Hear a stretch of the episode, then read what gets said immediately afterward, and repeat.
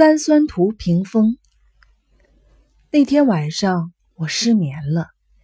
有些神经质的人大抵都有一个毛病，一换地方就睡不着觉。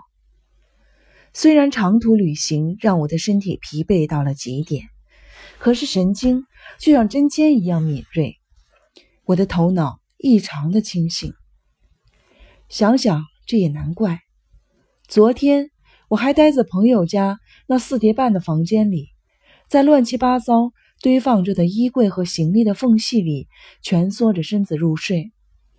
十二叠的屋子对我来说实在太大了，空荡荡的，反倒觉得无处安放身体。我在被褥里辗转反侧，难以入睡。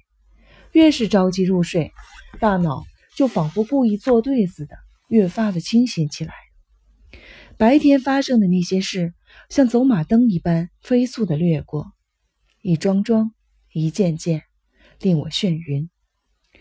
三宫站的道别，身穿美丽行装的梅耶子，在汽车上遇见的牛贩子吉藏，丑陋的农茶尼姑和村民，还有像猴子一样的小梅夫人和小竹夫人，这些身影和场景毫无秩序。在我的脑海里不断的出现又消失，最后出现在我脑海中的是姐姐春代告诉我的一件有些诡异的事情。小梅夫人和小竹夫人毕竟年纪大了，会面结束以后便各自回了房间。我泡了个澡出来后，姐姐春代对我说：“明天开始会安排你在对面屋子里用餐，今天晚上你是客人。”所以就在这里吃晚餐，西屋的少夫人也一起吧。他和女仆阿岛端来了饭菜。哎呀，我也有这个口福吗？请吧，都是些粗茶淡饭，请不要见笑。也到了吃饭的点儿，若是晚了，我会让仆人送你回去。那我可就不客气了。于是梅耶子也留下来吃晚餐了。其实我希望他在我身边待的时间越长越好。用过餐之后，他也没有立刻要走的意思。他、姐姐和我三个人开始面无边际的闲聊，话最多的自然是梅耶子。他用爽朗的语调谈论着一些无关紧要的话题，以此鼓励我那颗动不动就消沉的心，同时还试图拉近我和姐姐的关系。我们之间还是有些不自然，不过就连神通广大的梅耶子到最后也没话可讲了，偶尔也会陷入沉默。每当这个时候，我们之间便只剩下了沉默。我趁着空档，若无其事地环视着房间。刚才不知是小梅夫人还是小竹夫人说过的话，给我留下了很深的印象。这是你的家呀。你呀，就是在这间房子里出生的。从那时到现在，将近二十六年过去了，可是这间屋子还保留着当时的样子。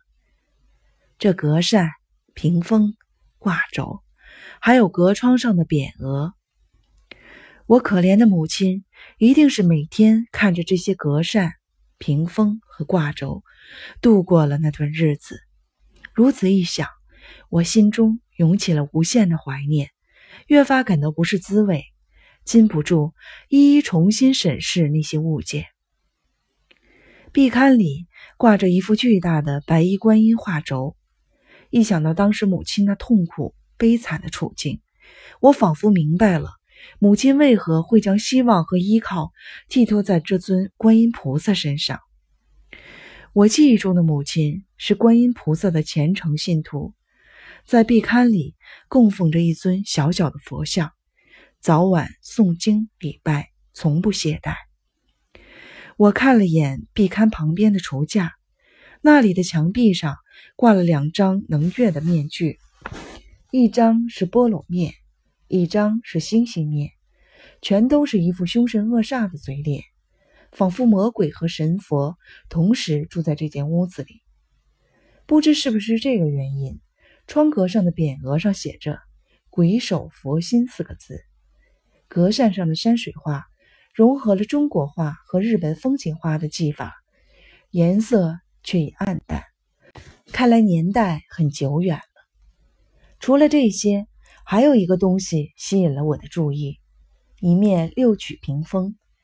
屏风正面画着三个中国古人围着一口大缸，画中人物几乎与真人一般大小。我无意中盯着屏风看了起来。姐姐似乎想起了什么，说道：“对了，这面屏风最近出了点怪事呢。”姐姐在三个人中一直是话最少的那个，没想到突然说出了这样的话，我不由得将目光转向了她。是什么怪事呢？梅耶子也上前凑了凑，就是我说这话可能会被你们笑话，就是那面屏风里的人跑了出来啊！梅耶子不禁瞪大了眼睛，盯着姐姐的脸。我也看着她的脸，又看了看屏风上的画，问道：“这面屏风上画的究竟是什么故事？是不是什么典故？”我也不太清楚，不过。姐姐双颊泛起了红晕，说道：“据说那叫三酸图屏风，上面画的三个人分别是苏东坡、黄鲁直和金山寺的住持，呃，叫佛印和尚。一天呢，苏东坡邀上好友黄鲁直前去拜访佛印和尚，很是高兴，便拿出了桃花酸请他们品尝。三人尝过之后，都皱起了眉头。不过苏东坡是儒家。”黄鲁直是道家，佛印自然就是佛门弟子，所以他们脸上的表情各不一样。不管表情如何不一样，都是因为这一缸桃花酸。也就是说呀，儒释道三家的教育虽然有所不同，归根结底却是同一个本源。据说就是这个意思。哎呀，听起来确实像中国古人的想法呢，春代小姐。你刚才说的这画里的人都跑了出来，究竟是怎么回事啊？看起来比起画的典故，美野子对这个问题更感兴趣。当然，我的想法和他一样。这个说起来真有些捕风捉影的感觉，我自己都不知道是真是假。不过呢，最近确实发生了一件怪事。